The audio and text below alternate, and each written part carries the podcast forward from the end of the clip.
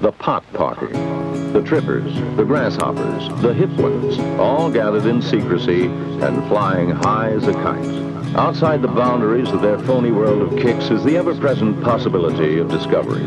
This must be avoided at all costs, for discovery brings with it the penalties of society, shame, arrest, prison. So destroy the evidence, leave not a trace, burn it in paper trash. That way they can deny possessing the illegal marijuana. They can say the flaming can is part of a game. They can lie. They can swear. This time the gang's lucky. It's not the law or discovery or problems. It's just their supplier, Pete, with his number one chick, and a new guy looking for kicks. Forget it, man, and get with the countdown. Shake this square world and blast off for Kicksville. I like when she plays hypersexual and when Molly Shannon uh, from SNL plays hypersexual. Like, I love how they throw themselves into it. It's hilarious. I love Yeah. Molly Shannon. She's hilarious. yeah, man. she's really. Funny. What happened to her? I haven't seen her in a minute. it's Was she true. she's still out there? She's still Well, they stuff? did like uh, the re- the most recent thing I saw was when they hosted the uh, the royal wedding, and it was her and Will Ferrell, Oh my god. and god. that was hilarious. That was really. Oh yeah, I remember that. Yeah, Yeah, I remember yeah. that. That's right. That's the first time I'd seen her in a long time, man. Yeah, it's true. It's true. I hadn't thought of that. She was great in Superstar. Oh, Man, yeah. I forgot about her. Yeah. Awesome. So in case you're wondering what the fuck you're listening to, I figure we're gonna keep all Oh, that. this has been on the whole time? Yeah, it's been on, Holy yeah. shit. I like Okay. to like ease into it a little bit. Yeah, ease on into it. This is Human Sushi. Human Sushi episode what? What are we on? Episode seven, eight. I don't know. Eight. Eight. Eight. Sorry. We're on episode Lucky eight. number Episode eight. eight. And uh, that third voice in the room is Catalina Viteri. How are you doing? Insert I'm doing applause great. here. Catalina is an actor. You can say an award-winning actor Thank you. in uh, Siblings, which I uh, You can you wrote. can say that. There it is. Dre Yeah. I Torres, it written by there. Dre Torres, Yeah. your host. Shout out to Michael Garcia who directed that. Shout out to myself for writing it. yeah, there you go. um, but aside from that, you're also I know you're a nutritionist. Uh, Is that I right? am, yeah. I kind of transitioned into, um, well, I, I, not to say that I left one career over the over the other, but um, I'm doing both now. So I'm acting, and uh, there's seasons for acting, so I focus on acting during those seasons, and then all year I do nutrition. I take on um, patients with gastrointestinal and autoimmune disorders. So Mm. yeah. And how did that come about? Holy shit, we're gonna go down a rabbit hole right now. Um, Let's go. We're ready. I'm geared up. Are you ready? Let's go. I'm always ready for the rabbit. hole. Man, um, so when I met you, it was 2015, and I'd been out of. I had a hospitalization experience back in well 2014, leading to 2015. Um, I was hospitalized for over 40 days um, for several gastrointestinal disorders. And um, by the time I met you, I'd only been out of the hospital like I want to say six or seven months. So I was kind of really getting my life back together. You were in the hospital for 40 days. Yeah, plus, plus. I think it was like 45, 46. Um, I was in, at two different hospitals in LA. Um, eventually got sent over to Cedars, which is um, a bigger institution. And just kind of getting over like gastrointestinal diseases. And then when I got out of the hospital, I was diagnosed with fibromyalgia and eventually um, very serious autoimmune disorder that I do not identify with today, um, just because I've I've worked very hard to reverse that and and the effects of that. So I guess long story short, I'd say um, my journey after after the hospitalization was really find out what the root cause of those issues was, and so upon doing research and things like that, um, my my diet kind of led me to the possibility that I could have mercury poisoning. So, um, you know, that's not something that they typically test for at the hospital, or, or even regular doctors don't really test you for that. So, um, I I took matters into my own hands. I got a test for that, um, both blood and hair, and I was like ninety eight percent like mercury poison. How did how did you severe. like come to that hypothesis? Um, okay, if, if we're getting that specific, so uh, one of the diets for fibromyalgia actually involves like to, to eliminate the pain that that's happening, you know, at a cellular level in, in all of your muscles body wide is really to eliminate something in plants called or plant foods called salicylates. It's just a type of chemical. It's kind of where salicylic acid comes from. So when we buy like an a- anti-acne wash, it has salicylic acid. So there is a diet for fibromyalgia that eliminates um, salicylates, and that leaves you with certain foods. And those foods um, are like cauliflower, iceberg lettuce, um, garlic, onions, all the white, non colorful foods. And so those foods also happen to be very high in sulfur. So I had this diet that was helping my fibromyalgia, but then suddenly I was getting crazy, um, like panic attacks and, and fits of anxiety. And I didn't know where that was coming from. So I, you know, I did the research and the two things that kept coming up were like either you have um, mercury poisoning and the sulfur is interacting with the mercury and causing anxiety, or you have a gene for like sulfur intolerance. So I got tested for both. The first thing, um, the first thing I want to ask is, how did you end up in the hospital? Did you feel like pain or discomfort, and then you went straight to the hospital, or was it something that you were getting checked up and they said, "Listen, stay here"? For like 15 months um so starting in 2013 and leading up to like um 2014 um to when i was hospitalized i was actually hospitalized on thanksgiving um day. Um i had been going to the er once a month for like severe like gi uh, issues. And they they were different every time. Um a lot of times it seemed like uh, on CT scans, it seemed like my intestine was twisted, and so that was causing like pain. And some people threw out the the topic of like the or the possibility of surgery, like, hey, we may have to actually operate and cut this part of your intestine out. Um, and then it turned out I had parasites, Okay. and so it was like it was just like a domino effect for two years of things getting worse and worse and worse. And then on Thanksgiving in 2014, it I just uh, I couldn't hold any food down, and I was kind of just vomiting a lot, and that that got me actually got me admitted. So And before um, this started happening or this happened, did you have any experience like with the medical field or having or or all of this came about because of the research you did? yeah, I mean, I had already graduated college mm-hmm. and mm-hmm. and was acting in LA. I was pretty fortunate. I moved out there and I was actually you know working in indie films right away. Mm-hmm. So I had zero. I wouldn't say experience. My, my dad was a paramedic, so I grew up with that kind of um, knowledge.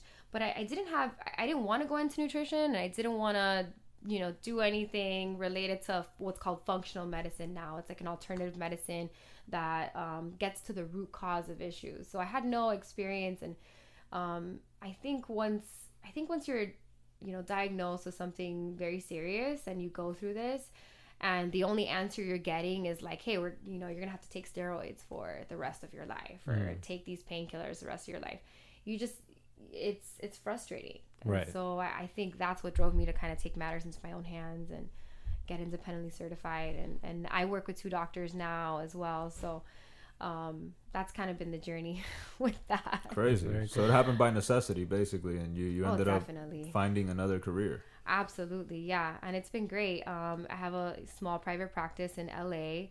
Um, I have a waiting list right now, so I can't. I, the only problem I'm running into is I need to duplicate myself somehow. Um, so It's a good problem to have, right? yeah, right. Cham- champagne problems. Yeah. Yeah, yeah. So Mm. and so you've had your own practice for for how long now? It's been like two years now. Hmm. Yeah, and you know, I, I definitely have a limit on how many people I can take, like during busy seasons with acting. Um, thankfully, there's a lot of other alternative practitioners in LA, so sometimes I share with them. I'm like, help me out with these people, but. Um, I definitely encourage everyone I encounter, even if I can't work with them, to get tested, like get their hair tested for heavy metals, because that that turned out to be, you know, the root cause of my own issues. So I imagine that fish is one of the main things that you had to let go of, right? Yeah, definitely. Um, you know, it was interesting because when I found out I had mercury poisoning, I was actually a vegan. I'd been vegan for like almost eight years. Um, so it didn't really make sense to me that I had mercury poisoning because I'd only um, been pescatarian one year leading up to that transition to Yeah. veganism. Um, so it was interesting because the the effects of the mercury didn't hit me till that many years later. Um, and it just kind of manifests. What I've learned is it manifests um, into illnesses based on your genetics. Okay. And so I also studied genetics as well. Recently, I got certified in um, gene expression. Um, and so, yeah, long story short, it's really, uh, it's not really long story short ever with this kind of stuff Long story long, Yeah, but but it's it's but okay. shit um yeah so I- i guess everyone the way mercury manifested was um for me into into autoimmune disease, but for other people it could be things like neurological disorders and stuff like that, learning disabilities. And so you help identify what it's what's causing it. Yeah, And- well, I, I I give people a hair mineral tissue analysis, and it just uh, measures the levels of mercury, copper, um, aluminum, different you know lead, different metals, but also mineral levels. Um, so that's one thing that mercury does is it, it, it lowers your zinc it lowers your chromium it lowers your selenium and so um, mineral supplementation is very important if you want to actually detox Those sound like elements from like Marvel movies. Right. yeah. I think you have a screenplay. plutonium Selenium. and, yeah, kind of, yeah. Magic Vibranium. selenium Yeah. stone. I want you to check my vibranium levels. oh my vibranium That's the Black Panther shit, right? yeah, exactly. holy hell Um, yeah But it's super interesting though. And then yeah you said something earlier too that you said I no longer identify with that autoimmune. yeah i don't Well, what does that mean exactly? Like, Well, when you receive a diagnosis for autoimmune disease, I think I think the natural reaction from a lot of people is, okay, I'm gonna learn about it. I'm gonna, you know, go to to um, for example, there's a walk for MS and there's a walk for lupus and there's a you know there's organizations that do great work and they raise money for the because Um, I think my I chose not to identify with it because I didn't want that to be my end game. gotcha. You know, I didn't want to always have that label. Um, I think a label can be limiting, but it can also be freeing. right. So for me, it was like, great, I have this. Now I want to know what caused it, and I want to tackle that and get rid of that. Um, it was like a refusal to accept that that was how my life was going to go. Interesting. No, I mean that's You know? that's kind of refreshing nowadays because the world we live in it pays points to be a victim. You know, so um, everyone immediate everyone immediately goes to that victim role, like, oh, I'm Yeah. dealing with this, and you know, so it's kind of refreshing Right. to hear someone say like, no, you know what, I'm not gonna even associate with what is being told to me. I'm gonna instead deal with it. I'm gonna attack it, and I'm gonna do my best to get rid of it. Right, because I'm uh, obviously it happens. I think everything happens for a reason. So obviously this was part of you know my own life lesson. Um, but definitely I could have I could have been a victim and I could have said I'll just take medicine and kind of you know let something control me. But I, I don't think that's what we're here for. Right. Yeah, we definitely need more more people like you out there dispensing, you know, advice or medicine. You know. Yeah, I mean, I mean, I don't. So I, you know, I'm not a doctor. I don't dispense medicine, but I do. I do believe that um, nutrition uh, and mineral balance is really the foundation of everything. We all need certain things to survive, and um, anything that harms that balance and throws us into a state of illness or disease, disease, can be can be worked around you know and and it really just starts at finding what's causing those things at a cellular level so uh, I, I get pretty scientific sometimes so I'll, I'll get out of that mode right now but really um i'm i'm very grateful for the experience of of what i went through um because it taught me so much and it really sent me on this kind of esoteric journey aside from the science and the um Yeah, I was gonna ask, like, how how has this change in your life like affected your day to day life, as opposed to how it was before? Man, so so I you had you had asked me something about the fish. You know, obviously, um, that was that was a part of my life briefly where I was eating seafood. Um, it's definitely changed the way I eat. I I was pescatarian one year and then I was vegan seven years and. it Turns out that to detox mercury, you cannot be a vegan. You actually have to have a very high protein diet. So my my diet had to change immediately. Um, I'm very paleo now, um, so low carb, high fat, high protein, um, very high intake of veggies. Like eight, it's like 80 20. Um, so just dietarily things changed, um, but also on a spiritual level, I'd say it's really taught me to love myself. And I think, I think as a society, we really suffer from like a lack of self love and and um it's crazy. Someone was telling me the other day like have you ever have you ever done the mirror exercise where you can look in a mirror and you say nice things to yourself. Mm-hmm. Mm-hmm. Because really what do we do when we look in a mirror? The first thing we do is Look for flaws. out- yeah we pick mm-hmm. out our flaws. Oh my skin is so dry. Right. you know my you know my hair's falling out. Oh i'm breaking out. I wish i was thinner. And and that's kind of something I've really become conscious of lately. Um, just really watching my thoughts and what I say about my body and myself, and um, what is what is an expression of love and what is not. What is just not on that frequency. Yeah. Um, and so that's. I think that's been the biggest thing I've learned from this. Yeah. You know. one thing that helps me is uh and that you know i tell my wife all the time when she expresses like little insecurities um i'll tell her you know how do you feel when you see that in someone else you know is it does it bother you i mean do you even notice it she's like no most i wouldn't notice that you know so that's the kind of thing that i tell her listen you know no one's staring at you no one's like judging you in that way you know it's all in our minds and so yes i think that instead of picking out our flaws you know it would be more beneficial to Yeah, it's also like linked to mental, like your mental well being is linked to also stress, which can literally cause you know physical reactions in you. So Right. I mean, Yeah, I've been reading this book. It's called um, You Can Heal Your Life, and it's by Louise Hay. And she talks about the metaphysical and emotional causes of illness.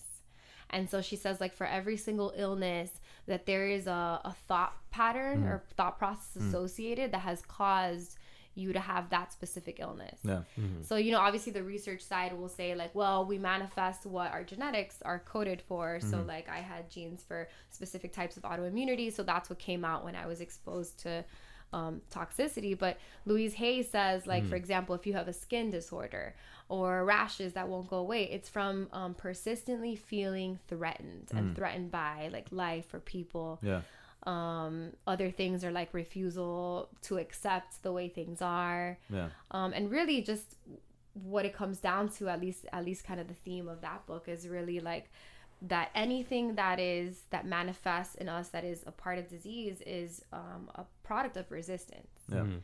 See, that's on the line for me as far as like my as far as my skepticism will allow me to go. Like, I can't believe that every disease is linked to some uh, psychological event. Um, But yes, I'm sure that it does affect. You know, I absolutely believe it does affect. Um, but you know, yeah, I, I would I would say I wouldn't go as far as to say that everything is linked to something else. But know? I do, I do Yeah. think I think then that again, what do I know? She's a doctor.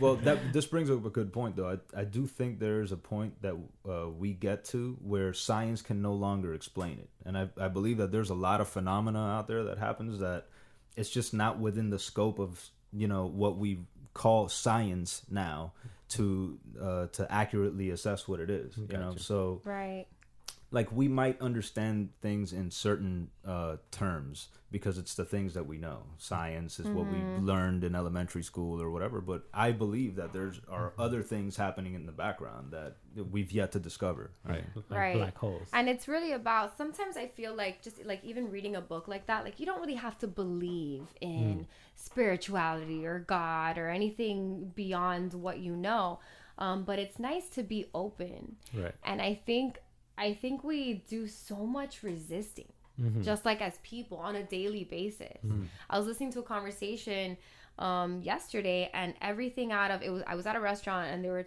two people communicating and, and everything out of one of the the it was it was a couple and everything out of the the girl's mouth was i don't want to do this. I don't want to go here. I'm not gonna like this. I'm not gonna like that. And there are just so many negative words that we use on a daily basis in our vocabulary that we don't realize are just putting up kind of this wall of resistance. Mm-hmm. Yeah. and so i think just like beliefs aside it's nice to you know go into things with an open mind and say like well you know i'm i'm i'm not feeling well and i've had this issue for a while so i want to see what else what else could be you know possibly hindering my progress Yeah, your your comfort zone could be your worst enemy in, in a way. You know, like you get caught up in a certain routine and it's comfortable to you uh, at the moment, but in the long run, it's you know it's only a band aid and it's not really solving the issue. exactly exactly I think that's the Comfort problem. Yeah, that's a, exactly exactly. Boredom kills too. how so you then you write a script like siblings when you're bored Ouch. Segue I alert. no no I didn't kill good- in siblings. All the characters did. no siblings was it was fantastic and you you won an award from that too and and um sometimes I wonder if great work like that is born out of boredom or like you actually had the intention of like today I'm gonna create this story. And You know what's funny about siblings? It's actually based on my sister, and she like her name is is Mary. That's why I called Mari. her that, uh, Mari, Uh-huh. Mari, and uh, we're in Miami. her name's Mary Ann, but but Mari for short. And uh, when she had just broke up with with her boyfriend at the time, so Oh, she was just kind of like so like kind of furious about it that Yeah. the idea came instantly. I was like, what if she killed him?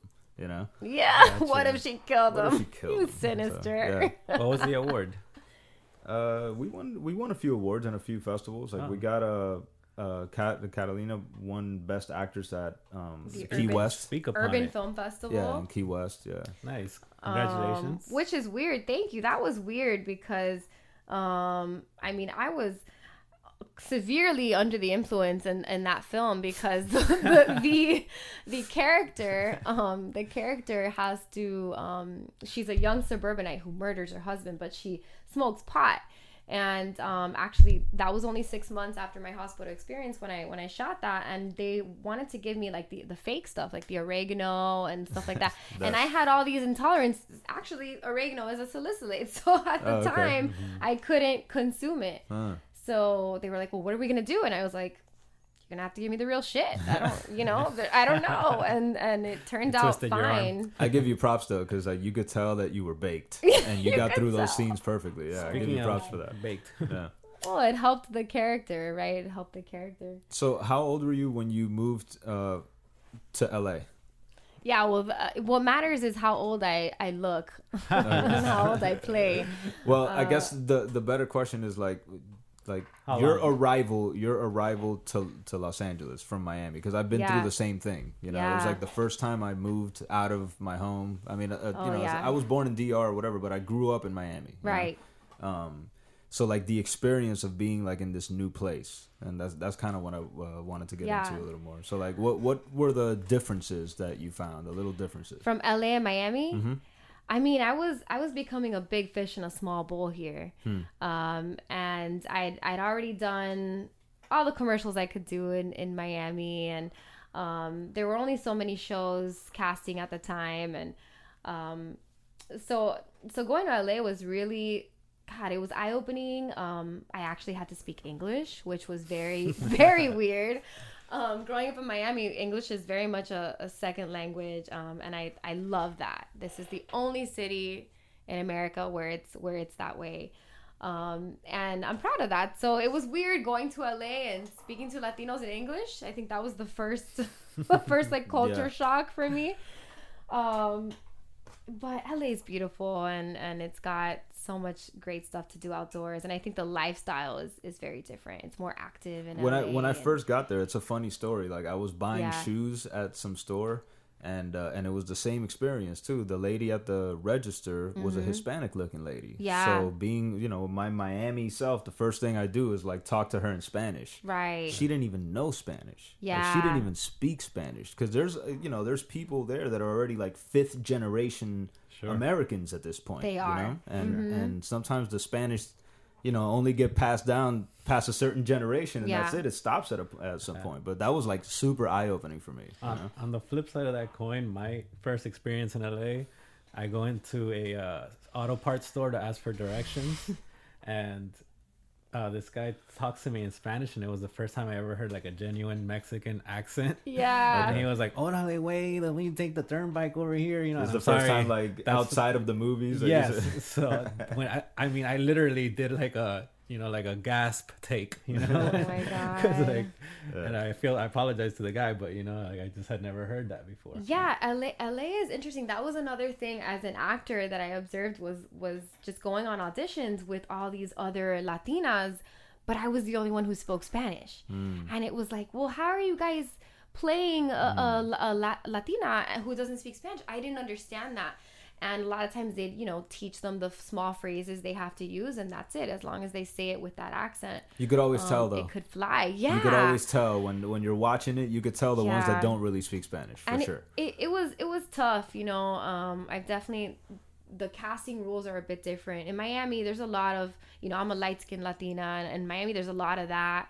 Um, and LA casting kind of has a very like they want a specific kind of look, and and according to Los Angeles, uh, you know, I don't look Latina enough, and so that that's a little frustrating sometimes. But you know, it's part of the industry, and I think um, I think things are changing, um, and that'll eventually, you know, hopefully never be a, an issue. Yeah. It's crazy that that's you know a reason for someone not to get a job, but it's like the Yeah, that's literally the nature of Hollywood. You literally, Yeah. if they don't like one little thing about your face or whatever, your hair, whatever it is, you won't get the part. it's beyond your control and Yeah. that's just part of it's like you just kind of have to accept it it's part of the industry because for every role that's not yours you know there's one that is and it's only for you and and you're the one who's going to do it the best and so it's give and take you know there's uh the other side of the fence too. I'm a, I'm a light skinned Latina and I can complain all I want about not getting those roles, but there's also Afro Latinas who go through the same thing. So, so But take me back to like the decision because I remember my decision to leave Miami and go to LA pretty,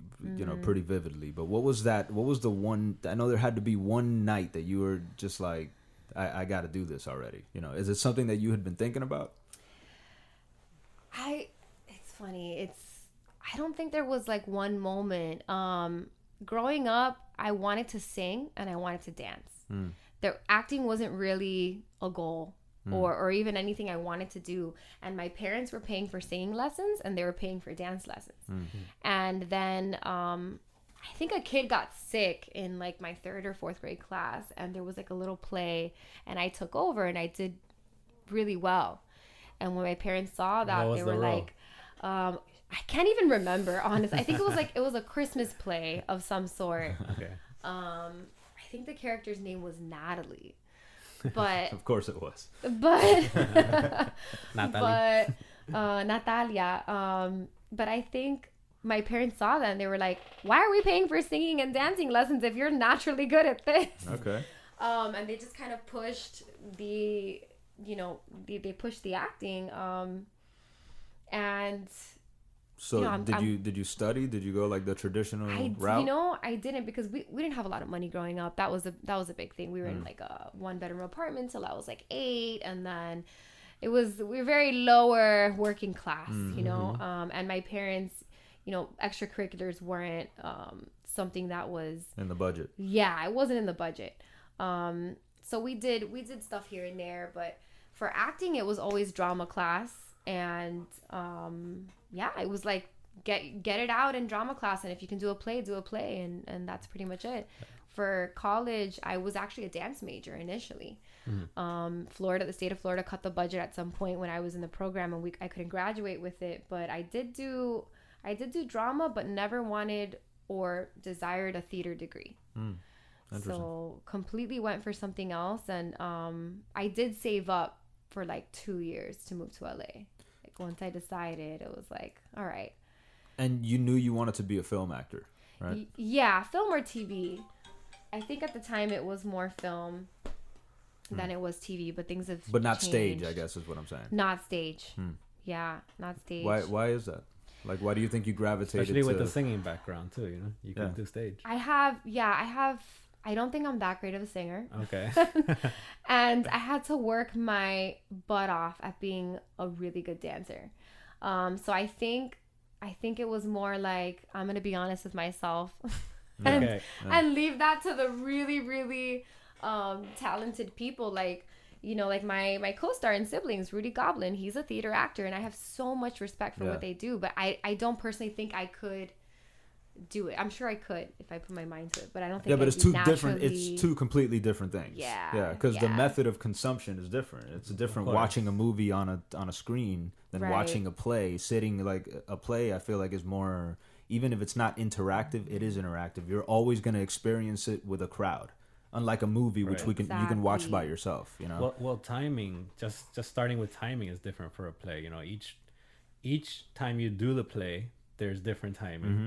And the timing is something that you have to worry about in the first place. Which, when you're filming a movie, I mean, I'm not an actor, but I'm assuming you are, of course, trying to deliver lines with timing. But at the same time, you have in the back of your mind, okay, there's always editing after this. They can, you know, cut me here a little short if I take a lo- too long of a pause or Yeah. this or that. You would know? hope that that's not the case, though. I think, like, Right. you know, an actor would want to, I, I think, deliver a performance that doesn't require like a lot of editing in- in order to make it good. But I think the difference between the two is the subtleties in the in in film and in film acting. right, the camera picks up uh, you know your thoughts Exactly. everything that's going Mm-hmm. on behind your eyes and um for theater i have so much respect for them because they have to make it look brand new it's like the discovery they have the discovery on stage and they make it look brand new every single time and if Mm-hmm. Yeah. they've got two to three shows a night that's a lot of work Yeah.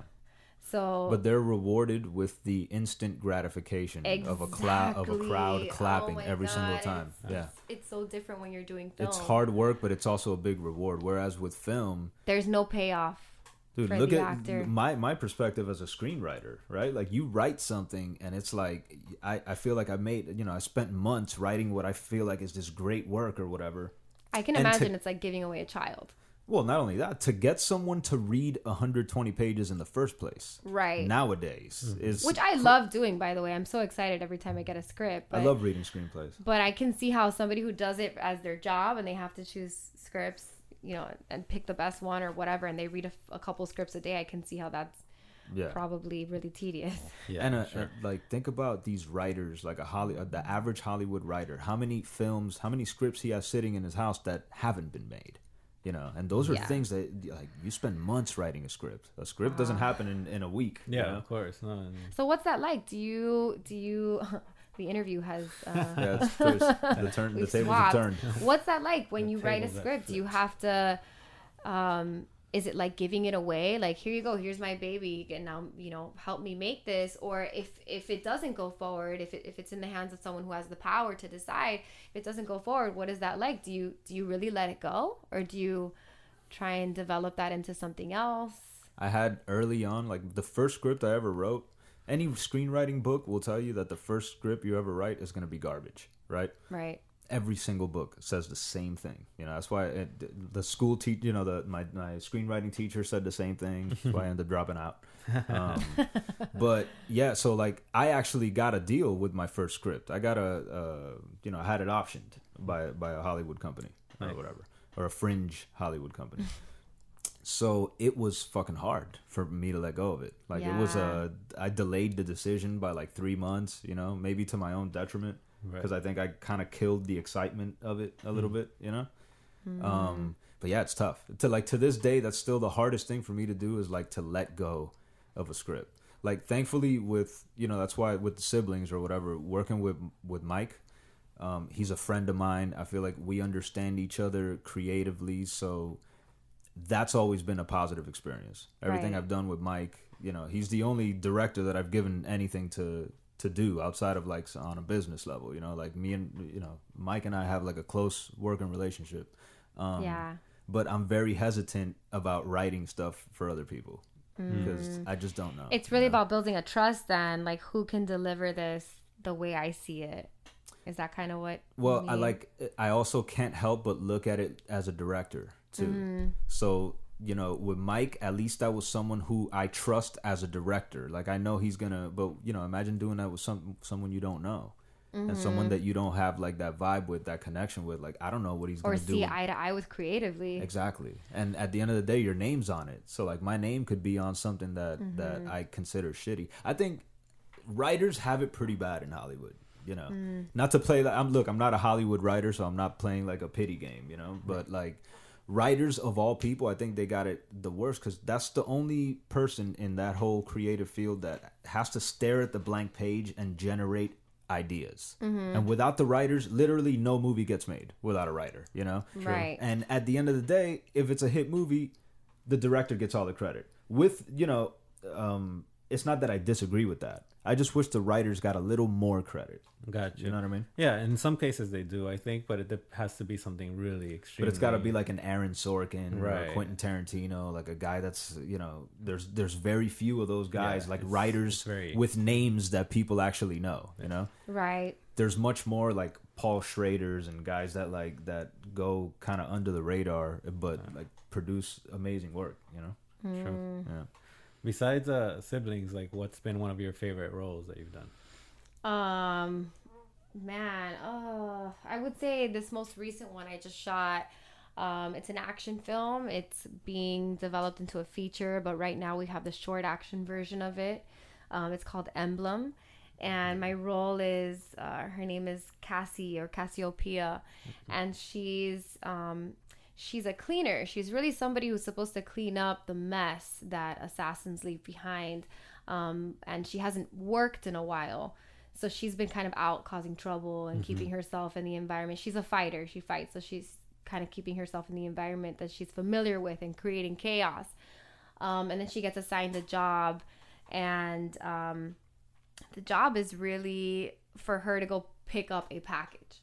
And this is kind of um, not not something she's used to doing and so that job kind of reveals parts about her past there's a little bit of a wolverine element to the story where she can self-heal and she um only has memories of being created in a lab and Oh, so it's like really supernatural. passed. it is Okay. supernatural Okay. yeah um and for the role i i learned krav maga i studied that Oh, for a month that's and then i also did muay thai Nice. and I'm definitely gonna keep that up because Nice. I'm um hooked now. So yeah, I think I think that was the most fun I've had, and that was my most recent um project. And I think it was just because the action's so much fun. Awesome. Uh, next time you're in Miami, go by um, Bushido Muay Thai. in- Okay. In, South Miami, that's my best friend's Bushido Muay Muay Thai, Thai. gym. Yeah, he's doing Sounds awesome good. there. Yeah, shout out to Bushido. yeah. That's dope, man. So you got to learn a bunch of other stuff that you can use in your everyday life too. Oh, definitely, Hmm. yeah. I actually want someone to try me now. I'm like, please, just Yeah, just bring out cocked the and ready. Miami in that's some. Miami ass shit know. that you just said. yeah, seriously. You Take the girl out of Miami, right? But oh my god. So, do you like uh, what genre do you like to work in the most? Um, I would like to do more comedy because people have said that I kind of have a knack for it, and and I've only done like a short, like one or two, yeah, two short comedy films. I would like to do more of that. Um, but I really now after getting a taste of this action film, I just I'm thinking like Charlize Theron, Atomic Blonde, like okay. that's that's what I want. That's, What do you like to watch though? um, I like I like crime dramas. I like dramas. I like comedy the most. I Mm. just nothing beats a good laugh. Sometimes stupid comedy too. Favorite comedy ever? Go. Oh man, come on. Um, it changes. It changes like based on like the mood. Um, I really liked Crazy Stupid Love for a while okay. um, because it was like a romantic comedy. Um, but then there's Parks and Rec as far as like a TV show, which is like dumb but witty, political.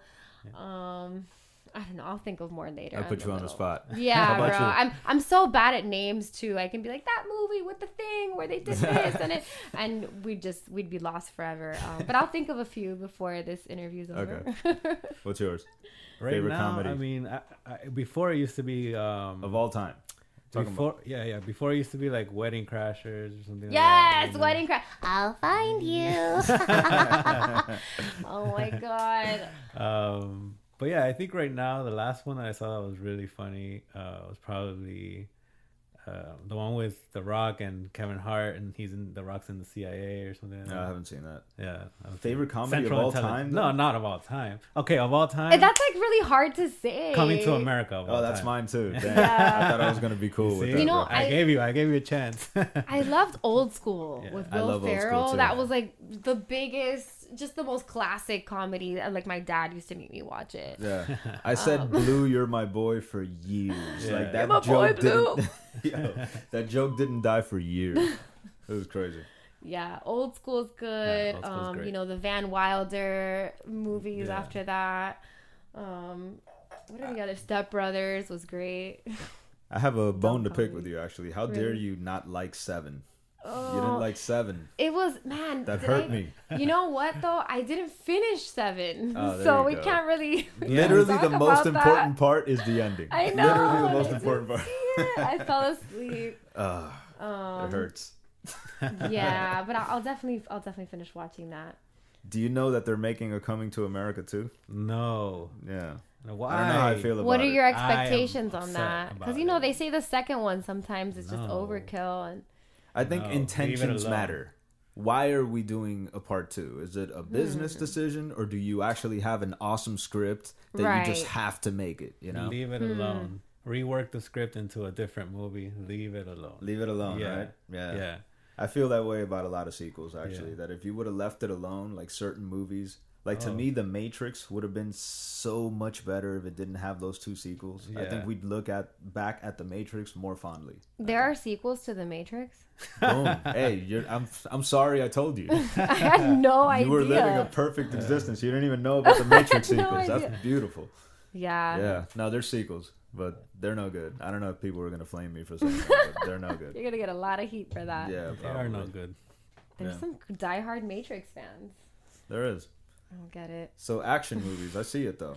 Do you do you watch any action movies or not really? Oh man, I just recently saw Atomic Blonde. Okay. Only recently. I'm I'm so bad with I'm so bad at just studying in my field. Um, but it was incredible. Just aesthetically, it was so gorgeous. Did you did you see it? no, but I've seen like the Ugh. the cinematography looks amazing. Yeah, all, all the colors. It's like every single scene is um, lit up with two different neon colors, and Mhm. it's it's just really nice. I couldn't sit Um, through it. I tried twice. I don't know why. I just couldn't. Like it wasn't like maybe it was like looked drab or something. The entire movie looks drab and Yeah. like grayish. You know. Well, Charlize Theron looks pretty. Looks so different in Yeah. it. I, I was surprised it was her, but um, I only watched the first five minutes each time though, so I mean I didn't give it much yeah, of a well, chance. come on, there you go. You know. Yeah. the stunts are incredible, and she does her own stunts, which Yeah. is awesome.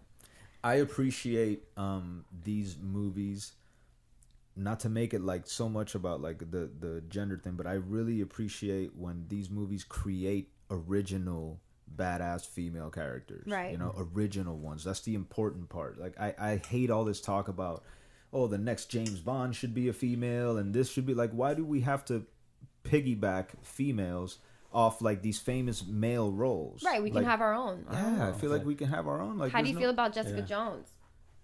I liked the first season. I mean, I had like it wasn't my favorite, but I think out of all those Marvel shows, it was probably my second favorite. But uh, Yeah. I didn't. I never watched the second season. Yeah. But I can see you doing like a Jessica Jones kind of thing. Actually. yeah it, it gets really it gets really dark this um latest season Hmm. um but you know much respect to to her because she's she's just she's like really good. great career wave right now yeah um, Ritter, right? What's her name? Krysten Uh, Ritter. Krysten Ritter. There you go. yeah she's very inspiring i'm actually shooting i've been shooting a, a short film in la it's called rumi it's it's the brainchild of um, Halaldine Trotman. He's the um, new DP on Fear the Walking Dead, and he's kind of basing it off of um, like Jessica Jones and and like the meat the meat packing district sort of look, and Yeah. um, so we've been shooting that over there. Speaking of, Yeah. yeah, it's a very it's a yeah, very, like I support things like Jessica Jones. I like that. I like that it's an Yeah. original female character that's that's kicking ass. I think that's super important. You that know? she's doing everything she can to avoid dealing with her trauma. Yeah. Yeah. Yeah, They which is deal with really those things head on. Yeah. Yeah. Yeah. No, I, I- have you watched that? I have, I have, and I I watched the first season. And I thought it was really good. I haven't seen the rest, but um, yeah, I I think it is a good female character. I think there's also examples of feminism gone wrong. I guess you could say, like when you see like things like Wonder Woman. To me, is not a very feminist character. You know, But, I think there's a lot of history behind that. I, well, actually, go. I want to hear what you. Maybe what- I don't know too much about it to, Yeah. to speak on it, but how so?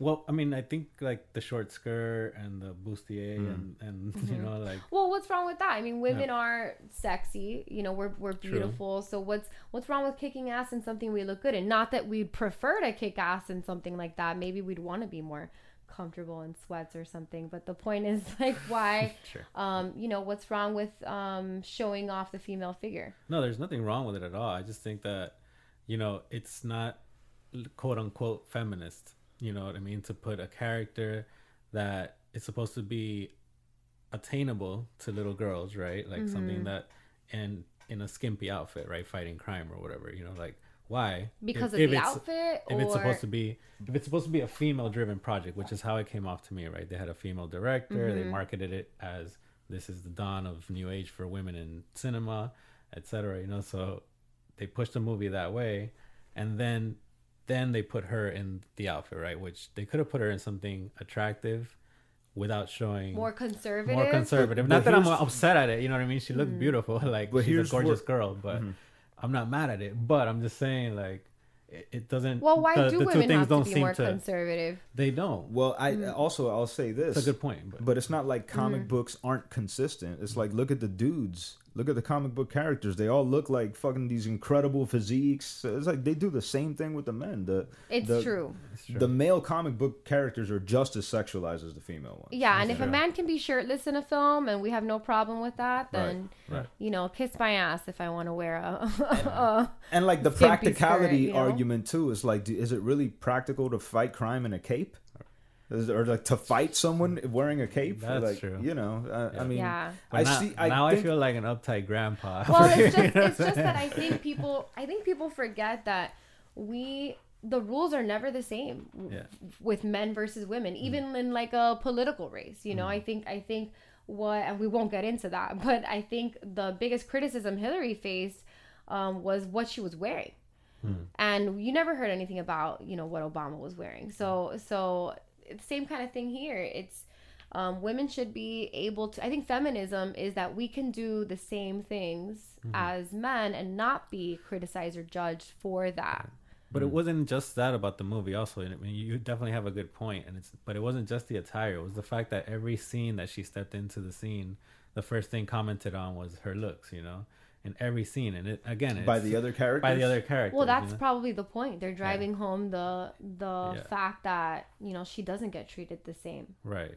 Yeah, yeah. I mean, that's kind of the point of the movie, man. yeah I don't know, man, but it just came gotta- off opposite. It well came that's off that's like promoting. to show misog- misogyny to Yeah. me, that, that was illuminates promoting. misogyny To me, that was just trying to promote her as the a beautiful person, right?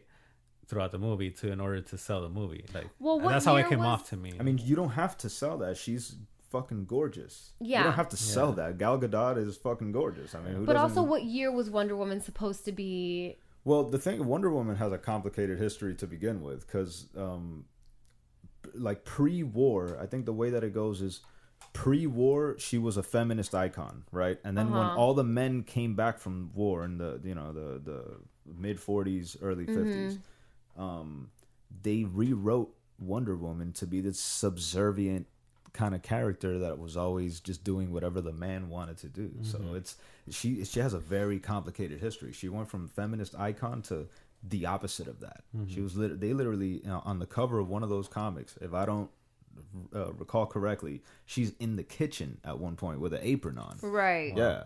So th- that took a real, you know, sharp turn, and it took a long time for her to get back to like these this feminist icon like I just think roots. the boots and the miniskirt don't. I don't know. They just don't scream like empowered woman to me. You know what I mean? Like I'm sorry, but they don't. You know, it seems like I'm not saying I'm not hating on any woman you're that entitled wears to that. your opinion You know what I mean? But yeah we we if we need anyone to look a certain way to please our um our beliefs Mm-hmm. as to how you know a person with that job title should look or should Mm. be dressed and then you know that might be saying something more about us than Right. than than the film you know no, you're absolutely right. Yeah, it's Um, definitely in in ingrained inside of me. It's something in me. You know what I mean? But yeah, like it's just I don't know. You're right. I have like a certain look in my mind that accompanies like okay, what a woman who takes herself seriously and then is trying to Mm-hmm. empower other women should look like. You know, you're right. I mean, that, maybe that's not a good thing. You know, but um, yeah. But I think that's Oh, learned. N- neither good nor bad. Yeah. It there there's you know we don't even have to label it. Mm-hmm. If that maybe it's a it's something you've predetermined Mm-hmm. and and that's the idea you have. But we again being open Mm-hmm. is is probably the best remedy for that, right? It's Mm-hmm. like if we're open to well this character maybe this character can embody her femininity and her beauty and still wear what she wants to wear, but also be capable of kicking ass right. at the same time. Then yeah. All right. So be I'm gonna with have to watch Wonder Woman again now. No, I with do an open mind. yeah.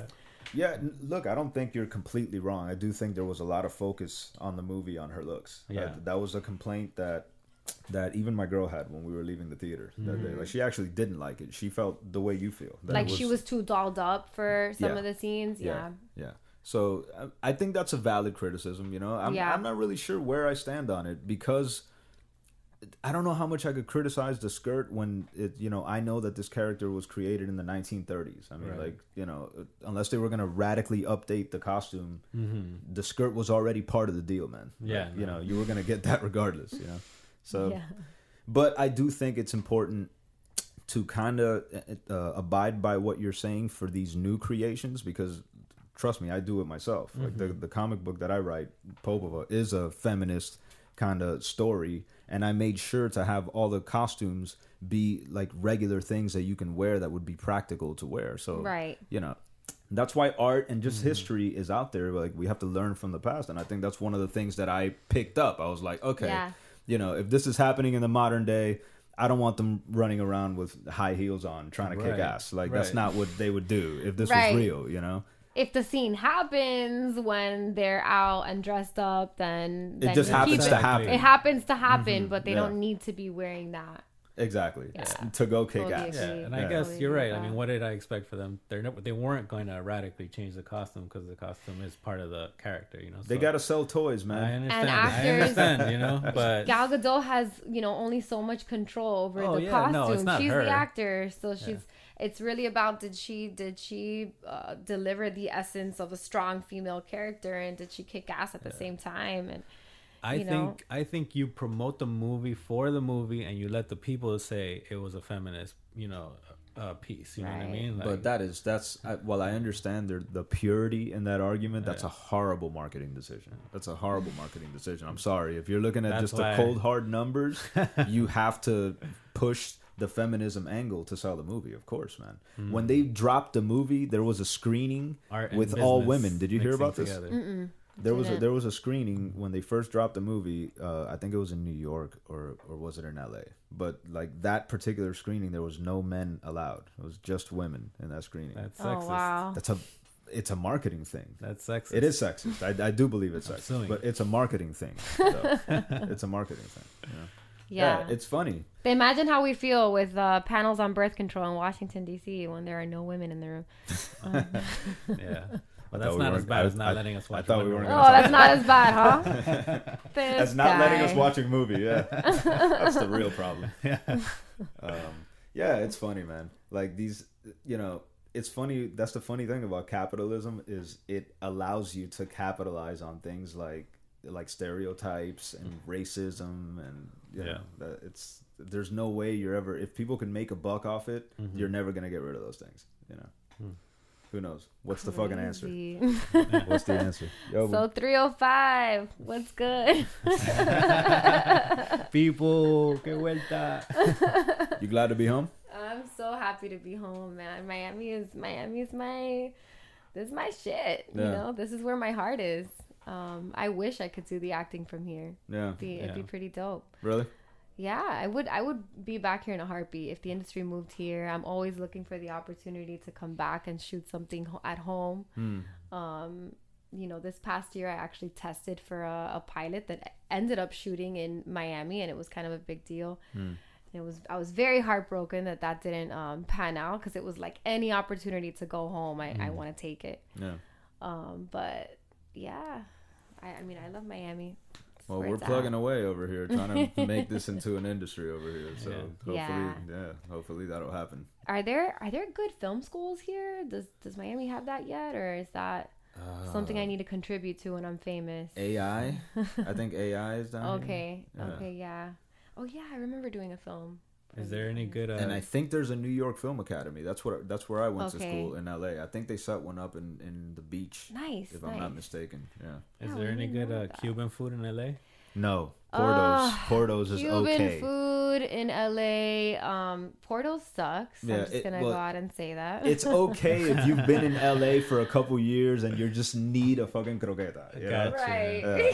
Which, by the Uh, way, I brought Dre six croquetas today. Okay. and pollo, and had no idea he's no longer eating chicken. Whoops. um, so they are in my belly now. Um, but but yeah, Cuban food in LA is pretty tough to come by. There's one place called El Cochinito. It's in Silver Lake, and I would say that's the most authentic um, Cuban food that I've I've tried in LA at least. Um, and they are uh, they're Cubans who went directly from Havana to New York and then went to Los Angeles. So they skipped the Miami the Miami thing. Oh, did Um, they? Yeah. Let me ask you something, because there was one place in New York that had okay Cuban food, like you could tell it was kind of authentic, uh, but no cafecito.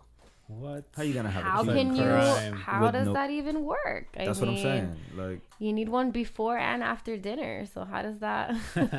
um, yeah, there's a food truck. There was actually a food truck um, in a part of the valley in LA that sells Cuban food, but they also don't have cortaditos. I was like, what's going on here? yeah, you know, it's that's not a red flag. same. for me. It's not the Violation. That's a red flag for me. Flag on the play. Yeah, straight up. So yeah, it, that's one of the struggles. I'd say the biggest struggle of living in LA is no access to quick Cuban deliciousness. Mm. Um, and um, and I've had several friends here ship me um boxes of pastelitos overnight because I'm like I just have and I and I eat very healthy again you know I'm a nutritionist Yeah.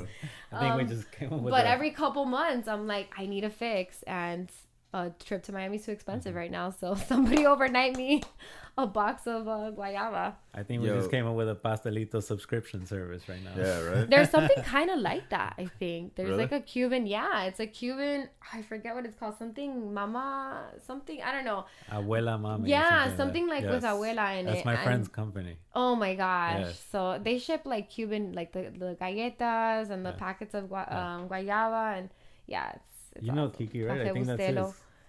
his. Kiki Yeah, Valdez. yeah.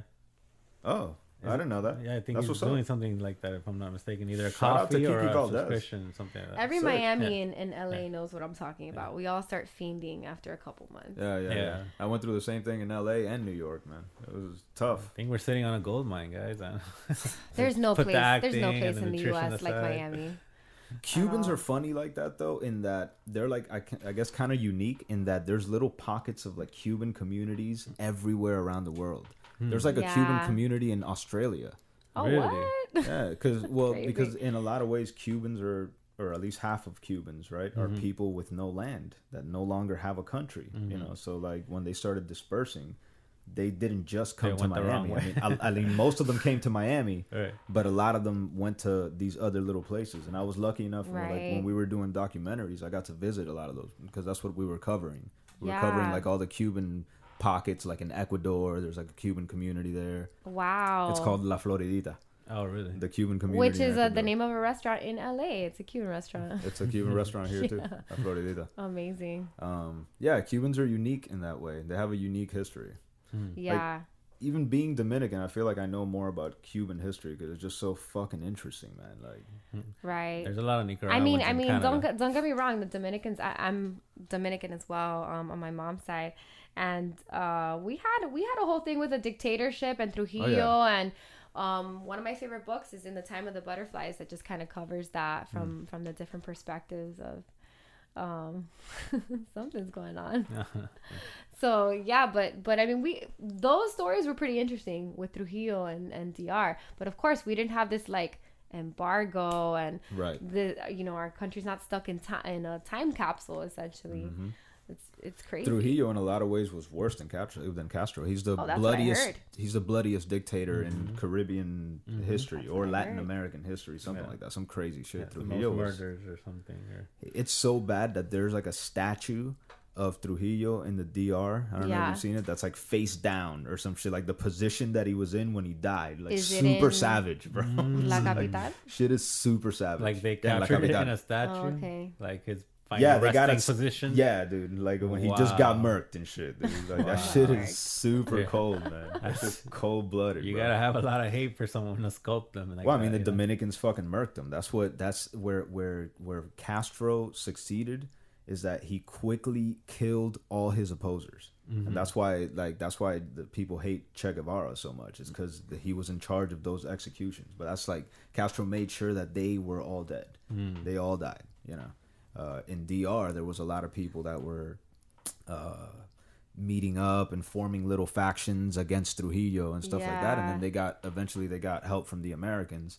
The Americans smuggled them some weapons or whatever and they and they assassinated him but uh, yeah the Dominicans got him yeah we got him if Castro would have left uh, some of those people alive like the people that that opposed the revolution he would have got hit too you know? But like he was he was smart enough to kill all of them Uh, Yeah. Have you thought about going to Cuba now with uh, now that we're allowed to go. I I've guess. been to Cuba three times. Oh my god! I shot documentaries in Cuba. You're not allowed Jesus, back I should have done my research.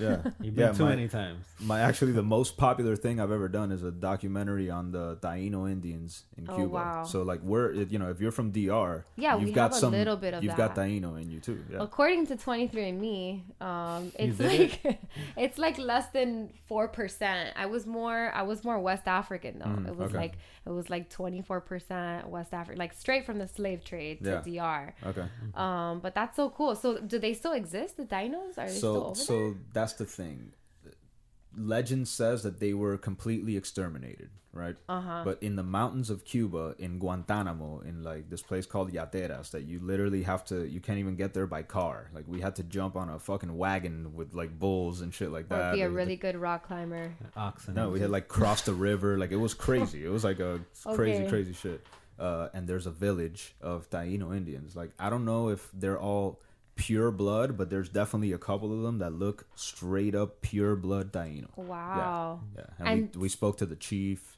It's on youtube the last taino you can Mm-hmm. look that up I will mm, definitely check that out. Yeah, That's so it was a cool. crazy Are they assimilated to society or are they just kind of isolationist? they're in isolation and they have contact with like some Cuban farmers that work in those mountains. Like that's they kind of trade with them, but like you know the government I think at some point set up all that you know their their living space in the mountains, but they've left mm-hmm. them alone ever since.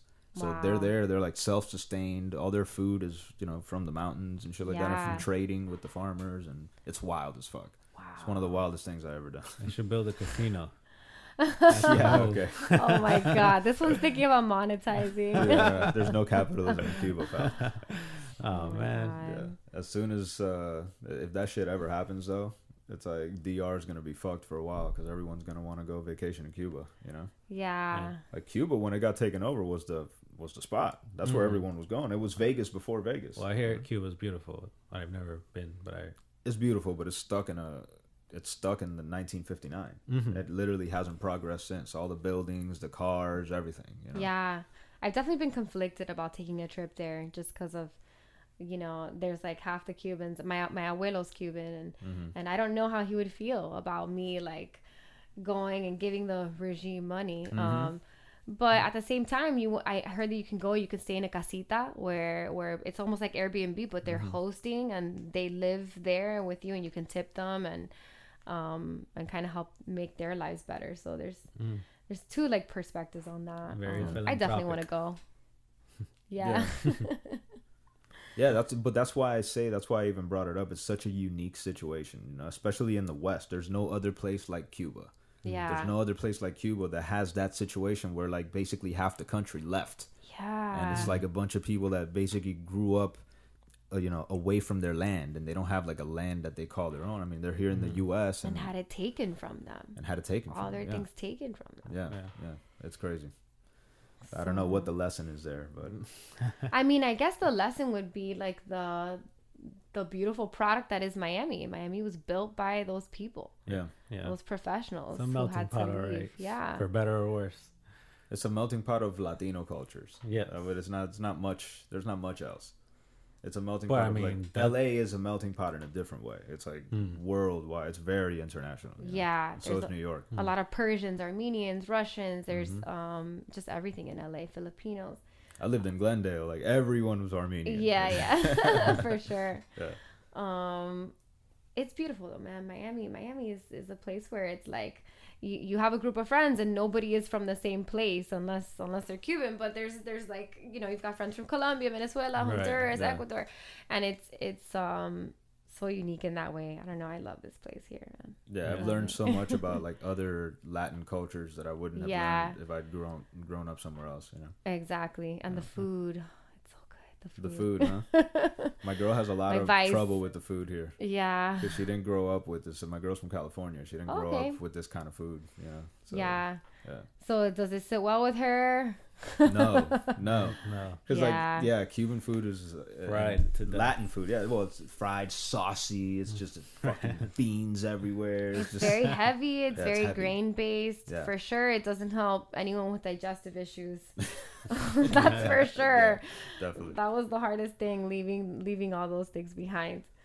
Um, So have you had to change your consumption of Cuban food? Now going back Of around to the course, health. of course. Yeah. I mean, what can't you have now? of well, so now it's because I've done so much gut healing and gone on that journey. It, I'm not really. There's not really anything I can't have now. I wouldn't say that as to where before it would. It was like if I have beans, I'm like my stomach's gonna be in pain Oh, all man. day, or um, if I have rice, like you know. Things aren't the same, Yeah. so so I just I'll, I'll leave it I'll leave it at that. So That's the most discreet that way I've was ever heard. that was before um just and now brilliant. it's not really like that i can pretty much eat whatever i want now um but i don't i i choose to live the very paleo lifestyle when i come to miami on the other hand i'm on vacation Yeah. so i i will eat as paleo as possible at home when i'm cooking but when i go out it's about the experience and you're damn right i want um a pastelito after dinner so so yeah What is keto? Ke- keto is uh like under yeah Keto. keto keto Keto? I say keto, but Keto that's one. probably wrong. um, thanks to the Miami accent. Um, so keto's like under 35 carbs a day, I think, mm. and it's just really high protein, and the only veggies you can eat are like non-starchy. It's mm-hmm. like bell mm-hmm. peppers and broccoli and things like that. Okay. And the philosophy is that you're you're forcing your body to run on its reserves, basically. So that's where I'm. It's it's a little. So there's blood sugar, there's glucose, and our, our we normally run on blood sugar, but Right. once you cut the carbs down, you're only running on fat, fat, or mhm, right. ketones. So you're actually burning. You're in a fat burning state constantly. Gotcha. Um, and so it's great if you want to lose weight. Right. Right. Exactly. But it's not the healthiest thing over time. I mean, I think if you, I think anybody who makes like veggies 80% of their diet, that's pretty healthy, which is, that's tough to do on keto, but like just in a paleo sense, that's pretty healthy. Um, I think what's healthy for one person isn't healthy for the next person. You know, it, nutrition is very, is very custom and it should be custom. Um, so what works for me might not work for you. So Yeah. paleo is where you found the best. Yeah, for my health, definitely. Um, definitely like an 80 20. I, I would say my diet is more bulletproof paleo um, than anything, which really emphasizes quality in certain uh, veggies and meats. Like the meat should be grass fed, free range, um, uh, grown in a in a better environment than like you know just eating chicken from whatever uh, farm um, that was pumped with hormones and things like that. So um, it really emphasizes quality, and I think that's that's what has worked for me. Just kind of picking uh, quality over over everything else. Yeah. Gotcha. So yeah, we've been going for like an hour. I think we can. Uh, there's a lot of shit that like we I wanted to cover that we didn't get to get to do. So like next time you're in town, Yeah, definitely. we'd love to have you back. Um, and I don't even know if we we got to like um talking about what I what I actually do, but I'm a certified holistic nutritionist. Mm. Um, and but also an actor, and so um By the way, I like that because I don't know if you noticed. I like that you call yourself an actor. I don't feel I don't feel like that's a word that should be gendered. Hmm. You're an actor, right not an actress. I don't, what the fuck is it? If you were a doctor, you wouldn't be a Right. doctress. Right. Doctors. oh my god. Before I die, I definitely want to have MD by my name. Um, that's definitely a goal. I want to. You want to be a doctress? Yeah, I want oh, doctors for sure. um, I want to go to That's medical school at some actress. point. When after the acting really takes off, I think I'll have time to kind of do that. I think Natalie Portman did something like that. She Sick. went to Harvard after she had a couple films out. Sick. Yeah. She started early. She's been making me think about becoming a vegan. Oh yeah. yeah, Yeah. yeah. I have a lot of convincing me. opinions on that, so we'll have to. We'll definitely have to do another Yeah, show. we got to do a part two. We got to do a um, part two. but I uh, veganism is a beautiful lifestyle. There's just definitely there's definitely some things that um, can be avoided as far as illness goes, with like supplementing the right way and things Mm. like that. So Where can they reach you? Is there any way that do you have a website or something where they can So maybe get like- more information as about far it? as like for nu- for nutrition Yeah. goes, I don't take um just anyone. I don't work with just anyone. I Mm-hmm. and I do have a waiting list, but um. I, I mean my Instagram is at um, Catalina with a K un- underscore in underscore La La Land. So Catalina in La La Land. And really it's kind of a mix. I don't have a specific um, site for nutrition because I've never had to advertise. Um, so they can always i have people who message me i think once a week i post things about um, you know mercury toxicity and how it how it goes to work with a functional medicine practitioner and i kind of refer people out um, so once a week i like to make um, educational story posts on um, just eating healthy and getting tested for toxicity and things like that. Um, and then the rest of my Instagram is just like my life. It's just um, since I've been in Miami, it's been a little kind of posts about a lot of craziness and running around the 305. Um, but it's normally just um, acting and, and nutrition. So it's it's a little weird that way, and I should probably figure that out. So maybe Get a new them. account. I don't know. Maybe separate the two. I don't know. I don't know. What if you have if you don't have the need to do like just a Yeah. nutrition account? Then you know, no, what's the no. point? Yeah. I'm good with that. I'm definitely, I definitely will be creating a website pretty soon um, where people can purchase lab tests and get those interpreted um, by functional practitioners in their area. So that's something I am working on in the future. Very cool. Yeah. I'll definitely be a customer for sure. Awesome. nice. Well, thank you so much for coming. This was actually super enlightening. What about had a good uh, time. what about any movies or, or shows or anything you want to plug like that? Um, man, uh, plug, plug. Uh, let's see. I've got this film called Caretakers. It's it's been making its way to different. Um, it's starring Vivica Fox and Christopher Cousins, who played Ted Beneke on um, Breaking Bad. He was Skyler's boss, who she was having an affair with. Um, so it stars him and Vivica Fox and Missy Pyle, and it's been making its way to Santa Fe Film Festival, Buffalo International Film Festival, and it's kind of it's winning a lot of awards. So I'm proud of that film. Um, I play Nurse Lucy Clark in that, who's like the love interest of the the lead character, um, George Loomis. Um, and yeah, I mean, check out season one of Simi Valley, which is on Blackpills. It's Vice's baby network, which is kind of like a it's like a Netflix on your phone. It's an app you download it and Yeah, okay. Black Pills is an app that you download, and I I play Mia, who is missing, um, and they're it's a crime drama thriller, and they try and find her in in season one. Very cool. So that's basically it. Amazing. Yeah, thank and you. And if you don't watch it, I'll find you. She will. She will. She really will. She's from the 305. She don't play. Sorry, I didn't mean Yeah, to put you out there.